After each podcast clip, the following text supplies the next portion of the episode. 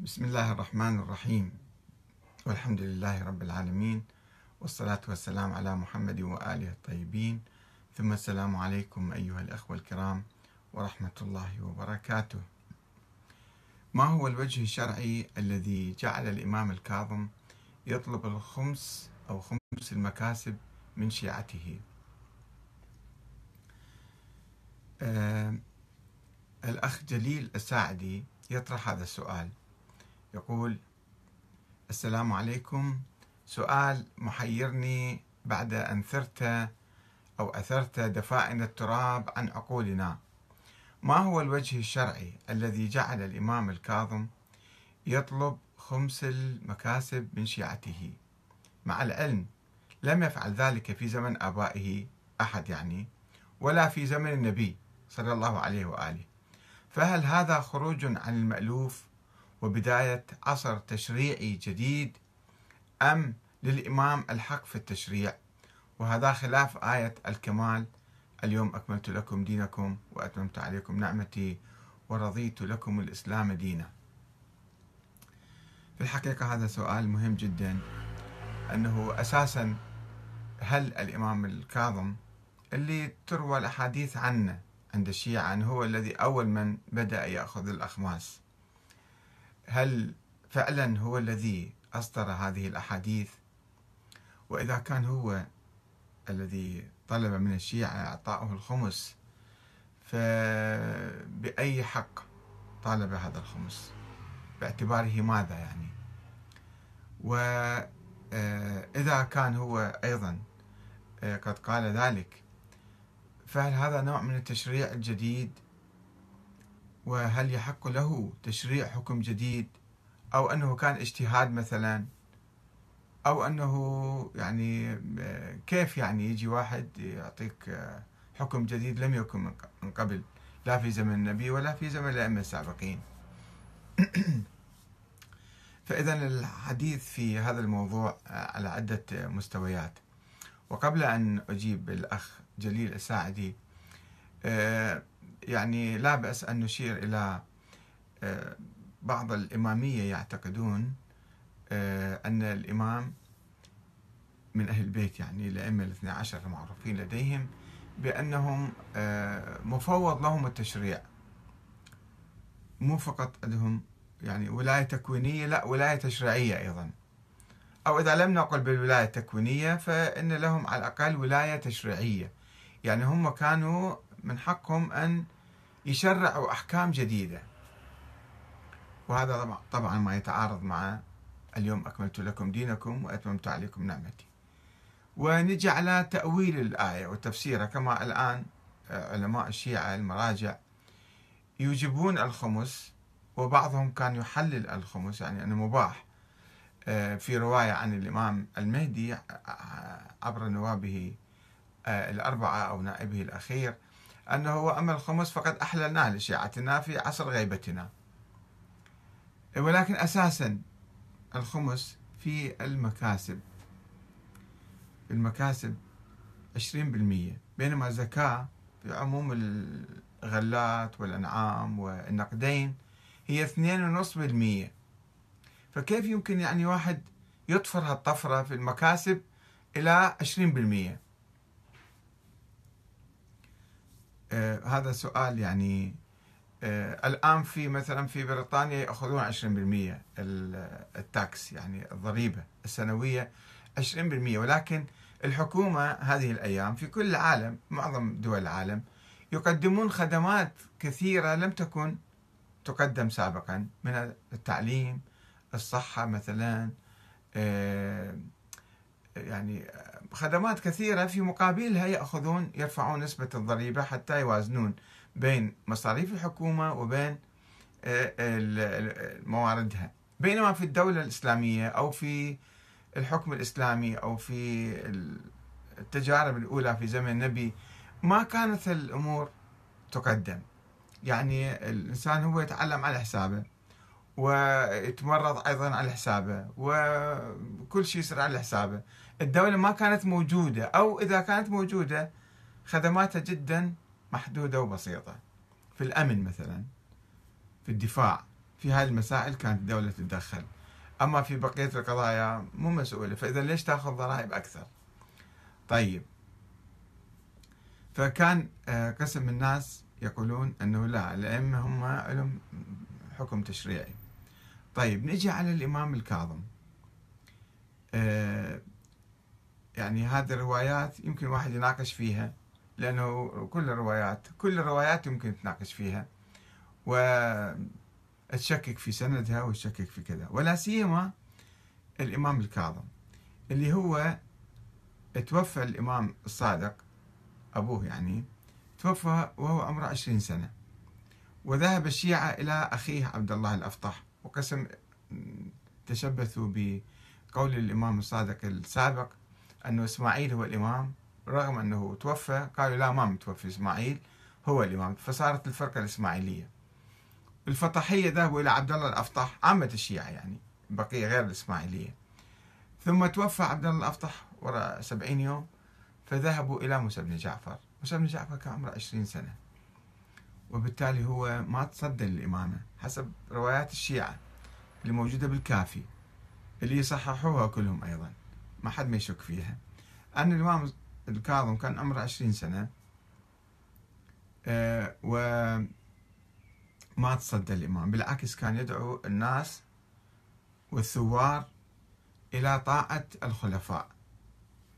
وما كان رافع راية ولكن هناك رواية سرية أخرى تقول لا هذا كان ظاهر الإمام. ظاهر الإمام كان أنه هو منعزل ومنسحب عن السياسة ويدعو إلى طاعة الخليفة ولكنه سرا كان يعد للثورة وانقضاض على الخلفاء العباسيين. ولذلك كان يحتاج إلى مال. الثورة تحتاج إلى مال. فهو شرع الخمس وفرض على شيعته باعتباره هو الإمام المعصوم أو باعتباره هو الإمام الشرعي يعني فتعالوا أعطوني خمس إلي وكان يأخذ الخمس. ومن هنا بدأ أخذ الخمس. أو أنه يمكن أيضا واحد يأول هالروايات أنه هو يقود ثورة لذلك كانوا يقولون الإمام الكاظم هو القائم هو الإمام المهدي. و... و... يعني هو لا يموت حتى يقوم حتى يقوم بثورة. وأنه يأخذ الخمس من الشيعة ليس من باب الوجوب مثلا كأي حاكم يأخذ الأموال لا إنما كأي قائد ثوري يأخذ الأموال من شيعته من أتباعه من كذا حتى يدير أمور الثورة. هذا أيضا تحليل ممكن واحد يقوله. ولكن إذا إحنا فعلا درسنا حياة الإمام الكاظم بدقة وحسب التاريخ الشيعي الإمام الاثني عشري حسب الكافي. إيه، نشوف الإمام يعني كان فعلا منعزل وما تصدى للإمامة ولا تحدث عن الإمامة ولا أنه إيه، طالب الخمس ولا بالعكس كان يدعو إلى طاعة السلطان. وهذا يخلينا أنه نشك بكل هالأحاديث الواردة حول أنه هو كان يعمل عمل سري أو كان يجبي الأموال أو كان يجبي الأخماس خصوصا. رغم أنه الآية الخمس يعني الأخ يسأل الأخ جليل الساعدي يسأل أنه هذا خروج عن المألوف وبداية عصر تشريعي جديد. بينما الآية الخمس إذا إحنا قرأناها في سورة الأنفال واعلموا أن ما غنمتم من شيء فأن لله خمسه وللرسول ولذي القربى واليتامى والمساكين وابن السبيل إن كنتم آمنتم بالله وما أنزلنا على عبدنا يوم الفرقان يوم التقى الجمعان. والله على كل شيء قدير. هذه الآية رقم 41 في سورة الأنفال. لو نقرأ قبلها ونقرأ بعدها نشوف جاية في غنائم الحرب يعني آه، قل الذين كفروا وقاتلوهم حتى لا تكون فتنة وإن تولوا فاعلموا أن الله آه، مولاكم ونعم المولى نعم المولى ونعم النصير. وراها إذا أنتم بعد الآية مالت الخمس. إذ أنتم بالعدوة الدنيا وهم بالعدوة القصوى والركب أسفل منكم. ولو تواعدتم لاختلفتم في الميعاد. يعني آية الخمس جاية في مغانم الحرب. لأن واحد يحصل مرة واحدة غنيمة كبيرة. وبالتالي هذه الغنيمة يعني آه، آه، يأخذ آه، النبي كان يأخذ الخمس من من عندها. ويعطيه الباقي يوزعها على المقاتلين. خلينا نشوف نقرأ سيرة الإمام موسى الكاظم من المصادر الشيعية ونشوف أنه هو موقف السياسي هل كان يصدر الإمامة؟ وهل كان يصدر للثورة حتى آه، يطالب بالخمس أساسا. ليش؟ إيش يسوي بالخمس يعني؟ الشيعة مثلا كانوا ب آه، بالآلاف أو بمئات الآلاف ذيك الأيام. ياخذ الخمس ويجمعه وش يسوي به بعدين. هو مو حاكم مو إمام يعني مو يؤم الناس ويقود الناس ويحكم الناس. هو لم يكن يحكم الناس حتى عنده مصاريف ويحتاج يغطيها ويعطيها إلى الفقراء والمساكين وكذا. هو إنسان فرد عايش ومنعزل عن الحياة السياسية. فلماذا يأخذ الخمس أساسا؟ وهل من حقه أن يجي يشرع تشريع جديد؟ آية الخمس جاية في مغانم الحرب. هو يقول تعال أعطوني في مكاسبكم.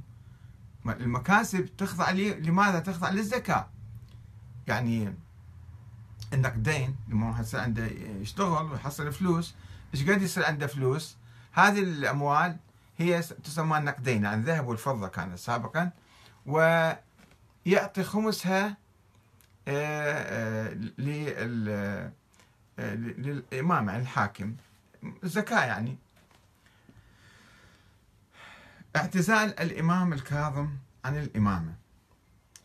في الحقيقة إن الانتقال لقد كان الكاظم شابا يبلغ من العمر عشرين عاما عند وفاة والده الصادق وأخيه عبد الله اللي صار إمام بعد أخي أبيه. ولم يكن يتمتع بنص معروف وواضح من أبيه عليه بالإمامة. ما ما عندنا أي نص من الإمام الصادق يقول موسى الكاظم بعد يصير إمام عليكم. إضافة إلى أنه لم يدعي الإمامة ولم يسعى إليها. وفضل الاعتزال والهدوء. هذا كما يقول الشيخ الصدوق في إكمال الدين صفحة 361 وكتاب الأمالي أيضا للشيخ الصدوق صفحة 338 والكليني في الكافي كتاب الحجة باب من ادعى الإمامة وليس لها أهل. حديث رقم 19 الإمام الكاظم شفتوا؟ الصدوق والكليني يقولان, يقولان أن الإمام فضل الاعتزال والهدوء ولم يسعى الإمامة بالرغم من الروايات التي ألفها بعض الإمامية حوله فيما بعد. أنه لا كان يعني هو سرا يعمل من أجل الإمامة. وقد اعترف هشام بن سالم الجواليقي الذي أسس لإمامة الكاظم الدينية. هذا هو زعيم هاي الفرقة كان. بأن الأخير نفس اللي هو دعا للإمام قال بأن الإمام الكاظم لم يكن يجرؤ على الدعوة إلى نفسه أمام الملأ. وبصراحة وادعى هذا الجواليقي أن الكاظم كان يقوم بذلك سرا للتقية. كان إيه هذا يعني هاي نظرية التقية كان كل شيء ينسبون إمام معتزل يقول لا هو اللي يقود الثورة من تحت لتحت هاي يسموه تقية وكما تعرفون الغلاة والباطنية دائما يغلفون مقولاتهم الخاصة المتناقضة أو المناقضة لمواقف وأقوال الأئمة دائما يفسروها بالتقية ولكن سيرة الإمام الكاظم في السنوات التالية كشفت حقيقة دعوى الإمامية. من أمثال هشام بن سالم الجواليقي ومؤمن الطاق وأبي بصير حيث ظل الكاظم متمسكا بموقف الاعتزال السياسي. وحسب ما يقول الشيخ محمد بن علي الصدوق شيخ الطائفة الإمامية الاثنى عشرية في القرن الرابع الهجري فقد ظل الكاظم منعزلا وكاتما لأمره. هذا نص كلامه. وأن الشيعة لم تكن تختلف إليه. أصلا الشيعة ما لا كان يروحون يمه ولا كان يجون. وإنه كان يأمر الشيعة بطاعة السلاطين على كل حال. فإن كانوا عدولا فليسألوا الله إبقاءهم. إذا كانوا عدول يسأل الله يطول عمرهم. وإن كانوا جائرين فليسألوا الله صلاحهم. الله حتى ما كان عنده فكر ثوري يدعو للتغيير ويدعو للثورة ويدعو إلى مثلا إسقاط النظام القائم. هذا أيضا صفحة ثلاثة. الصدوق إكمال الدين 361 والأماني 338 ومن هنا فقد انصرف عامة الشيعة لأنه ما كان عنده موقف ثوري ولا موقف قيادي وكان منعزل. فعامة الشيعة في زمنه انصرفوا إلى الإمام عيسى بن زيد بن علي. في فترة حكم المنصور لأنه الإمام الصادق توفى في زمان المنصور آه، سنة 145 آه، فالإمام عيسى بن زيد بن علي هذا صار هو إمام الشيعة وهو متوارم في العراق. كان متخفي لأنه كان عنده مشروع ثوري فمكان بصورة سرية يعني عايش. وبايعوه سرا بالإمامة. أنه هذا كان عنده اتصالات طبعا بالشيعة فبايعوه بالإمامة. هو صار إمام إمام عامة الشيعة. في عام 156 156 يعني بعد عشر سنوات من وفاة الكاظم تقريبا وجاءته بيعة الأهواز الشيعة اللي بالأهواز وواسط ومكة والمدينة وتهامة وأثبت دعاته نشرهم يعني. فبلغوا مصر والشام أيضا كان عنده شيعة هناك. واتفق مع أصحابه على الخروج بعد وفاة المنصور. أنه بس يموت المنصور شوية النظام يرتبك فأنا أخرج. فمات عيسى مسموما بسواد الكوفة سنة 166 في أيام الخليفة العباسي المهدي ابن المنصور. بس ورا سنة يعني مات. فحمل الراية طيب هذا إمام كان ثوري وحامل راية الثورة ومات بالسر وهو مختفي. فحمل آه، فحمل الراية الإمام الحسين بن علي ابن الحسن المعروف بالمثلث.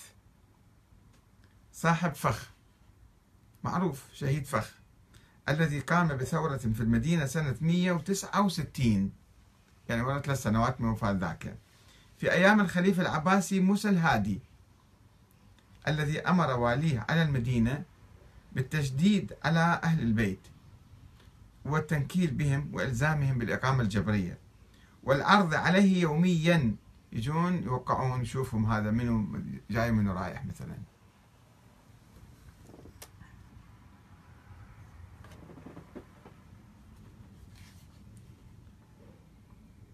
خشية خروج أحدهم أو قيامه بثورة.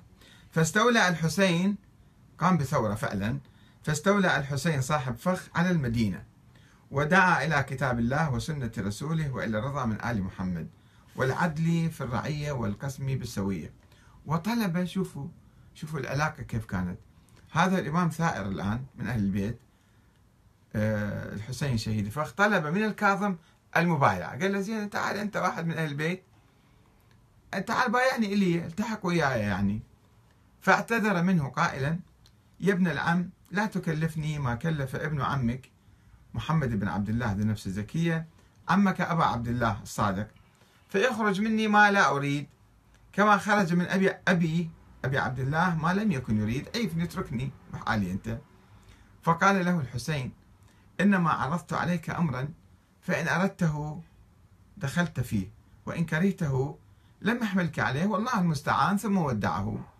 وبعدين قتل هذا شهيد فخ معروف.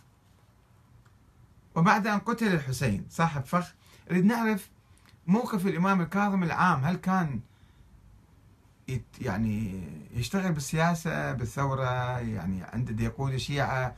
أو كان ناس آخرين يقودون الشيعة ويقودون الثورات وهو كان منعزل. فبعد ما قتل الحسين بن فخ هذا آه، حمل الإمام يحيى بن عبد الله ابن الحسن. هذا الإمام الثالث في حياة موسى الكاظم. واحد مات مسموم وشهيد فخ قتل فحمل راية من؟ هو الإمام يحيى بن عبد الله. راية الثورة على الخليفة العباسي هارون الرشيد. فطلب من موسى بن جعفر أيضا مثل ما طلب ذاك السابق أن ينصره. قال تعال أنت على الأقل شوي عندك كلمة مثلا عند الناس أو شيء محترم. تعال ساعدني انصرني. ولما رفض أيضا رفض الإمام الكاظم. رفض إليه يستنكر عليه. كتب إليه يستنكر عليه خذلانة. وقال له أنت شنو؟ ما تفيد أي شيء يعني ما تساعدنا ما تنصرنا. نسوي ثورة الآن وأنت ساكت ما تقبل تدخل معنا فكتب إليه يستنكر موقفه. ويقول له أما بعد؟ رسالة طويلة. خبرني من آه، خبرني من ورد علي من أعوان الله على دينه ونشر طاعته بما كان من تحننك مع خذلانك يعني أنت متعاطف ويانا بس ما تجي تساعدنا. وقد شاورت في الدعوة إلى الرضا من آل محمد. وقد احتجبتها واحتجبها أبوك من قبل. أنتم دائما ضد الثورة وقديما ادعيتم ما ليس لكم. تقولون إحنا الإمامة إلنا بس وما تجون ما تجون تشاركون في الأعمال الثورية. وبسطتم آمالكم إلى ما إلى ما لم يعطكم الله. تدعون مناصب الله ما معطيكم إياها. فاستهويتم وأضللتم. وأنا محذرك ما حذرك الله من نفسه. يعني شوفوا الموقف هذا القائد الشيعي الإمام الشيعي من الإمام موسى الكاظم. فكتب إليه الكاظم من موسى ابن أبي عبد الله إلى يحيى ابن عبد الله ابن الحسن. أما بعد فإني أحذرك الله ونفسي وأعلمك أليم عذابه وشديد عقابه وتكامل نقماته وأوصيك ونفسي بتقوى الله فإنها زين الكلام وتثبيت النعم. أتاني كتابك؟ تذكر فيه أني مدع وأبي من قبل. مدعي مناصب عندنا بالإمامة يعني. وما سمعت ذلك مني. قال أنت منين؟ الكلام أنا ما ما قايله. ما سمعت ذلك مني. وستكتب شهادتهم ويسألون. ولم يدعي حرص الدنيا ولم يدع حرص الدنيا ومطالبها لأهلها مطلبا لآخرتهم حتى يفسد عليهم مطلب آخرتهم في دنياهم. وذكرت أني ثبطت الناس عنك لرغبتي فيما بين, يديك بما في يديك. أنا أنا مثبط الناس عنك؟ يعني أقول لا تروحوا مع هذا يحيى لأنه أنا أريد أسوي ثورة وأنا أصير زعيم. وما منعني من مدخلك الذي أنت فيه لو كنت راغبا ضعف أو ضعف عن سنة. أنا ما ما, ما أفكر بالزعامة وبالقيادة. ما يمنعني يعني. ولا مو أنا مو أعرف بالسنة جيد ولكن أنا ما أنتهج هذا النهج. ولا قلة بصيرة بحجة. ولكن الله تبارك وتعالى خلق الناس أمشاجا أشكال مختلفين يعني. وغرائب وغرائز. إلى أن يقول وأنا متقدم إليك أحذرك معصية الخليفة هارون الرشيد. وأحثك على بره وطاعته. بطل من الثورة بطل من الأعمال هاي مالتك. وأن تطلب لنفسك أمانا قبل أن تأخذك الأظفار. مشوك ويقتلوك. ويلزمك الخناق من كل مكان. تتروح إلى النفس من كل مكان ولا تجده. حتى يمن الله عليك بمنه وفضله. وركة الخليفة أبقاه الله. فيؤمنك ويرحمك ويحفظ فيك أرحام رسول الله صلى الله عليه وآله والسلام على من اتبع الهدى. إنا قد أوحي إلينا أن العذاب على من كذب وتولى. هنا رسالة مفصلة يذكرها من؟ الكليني في كتاب الكافي كتاب الحجة. باب من ادعى الإمامة وليس لها بأهل حديث رقم 19 ولكن آه، يعني جماعتنا المتأخرين الذين كانوا يحاولون تصوير الأئمة كلهم ثوريين وكلهم يعني مناهضين آه، وهم يدعون الإمامة فكانوا يقولون هاي الرسالة يعني للتغطية. أو هاي الرسالة مثلا إذا وقعت بيد الخليفة بالمخابرات فراح يبرئ نفسه وبالتالي راح يعني يبين أنه هو مو مع هذه الثورة. نعم. و ولكن إحنا أخذنا الظاهر أنه هو ذاك قال له تعال انصرني وما نصره ليش انت قاعد تخذل الناس عني؟ فمعناته أنه كان موقفه مضاد لثورة الامام يحيى بن عبد الله. وإذا شفنا إحنا أولاد الإمام الكاظم معظمهم كان عنده ما شاء الله أولاد كثيرين يعني انتماء معظم أبنائه إلى الخط الزيدي أو التشيع السياسي العلوي آه، اللي التحقوا حتى بثورة محمد بن طباطبا بعدين في سنة 199 بعد وفاته طبعا. وأخوه الإمام أخوه محمد بن جعفر الصادق أيضا عمل ثورة سنة 199 في الحجاز في المدينة وسيطر على مكة والمدينة وقال أنا أمير المؤمنين. فما كان الفكر الإمامي موجود عند أهل البيت. لا عند أبناء الإمام الصادق ولا عند أبناء الإمام الكاظم. وهو نفس الإمام الكاظم كان منعزل ومو كان مع الثورة ومو كان مع ال إنما لماذا أعتقل؟ ولماذا أعتقله هارون رشيد؟ سبع سنوات في السجن. لأنه وشاية أجته وشاية من المنافسين إلى الخط الإسماعيلي. كان عدة خطوط ذيك الأيام عدة أحزاب يعني. الحزب الزيدي الحسني وأيضا الحزب الإسماعيلي صار منافس له ويقال أن ابن محمد محمد ابن إسماعيل ذهب إلى هارون الرشيد وسلم عليه السلام عليك. ولم يقل له السلام عليك يا أمير المؤمنين. لم يسلم عليه بأمرة المؤمنين. فهارون الرشيد تعجب وقال شنو القصة؟ ليش بيسلم علي قال أنا ما أدري أنت أمير المؤمنين ولا ذاك اللي في المدينة دي يجمعون الأموال إلى والسلاح وديريد يسوي ثورة عليك. فأخذ على الشبهة والظن طبعا ذيك الأيام. راحوا جابوا الإمام موسى بن جعفر حطه بالسجن.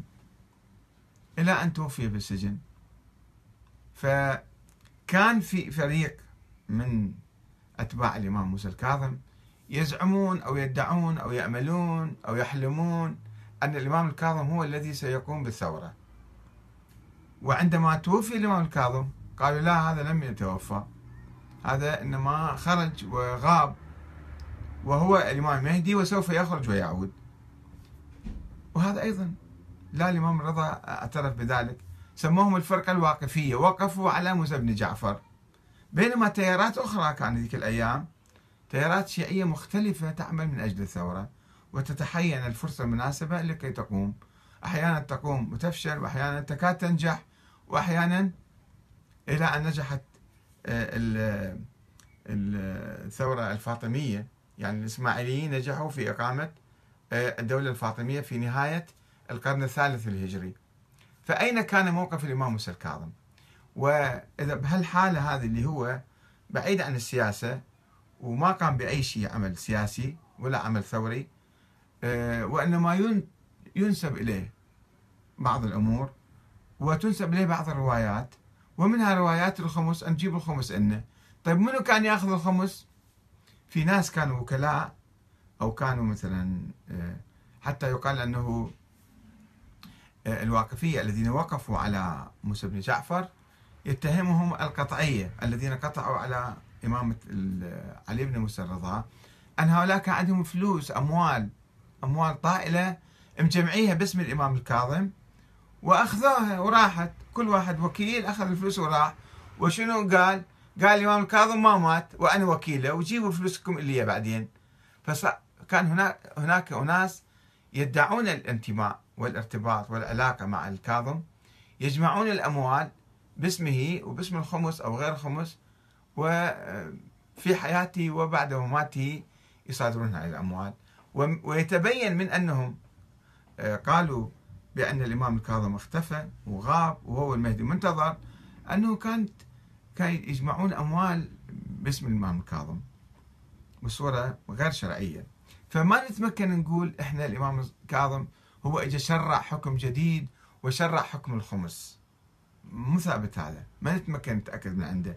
روايات تنسب له ومن غير المعقول أن يجي يشرع حكم جديد في الإسلام ويقول مثلا الخمس واجب الخمس في المكاسب الخمس فقط في المغانم. وفي الأنفال أيضا يقولون. الأنفال يعني الأملاك العامة يعني الثروات العامة. كان هكذا يقولون. يعني المعادن أو في أشياء الغابات كذا واحد يستثمرها يعطي خمس اللي هي ما تعبان عليها يعني كثير. أما في المكاسب اللي واحد يشتغل من الصبح لليل هذه الزكاة موجودة عليها. 2.5% في النقدين كل سنة. أما آه، أكثر من ذلك 20% هذا لم ينزل به الله من سلطان. وبالتالي آه، لا الإمام الكاظم شرع شيء جديد ولا أنه هو دعا الإمامة حتى يطلب من شيعته أن يجيبوا له أموال. ولا كان مصدي لشيء ولا لا مصدي للإمامة ولا مصدي للثورة والسياسة. والسلام عليكم ورحمة الله وبركاته.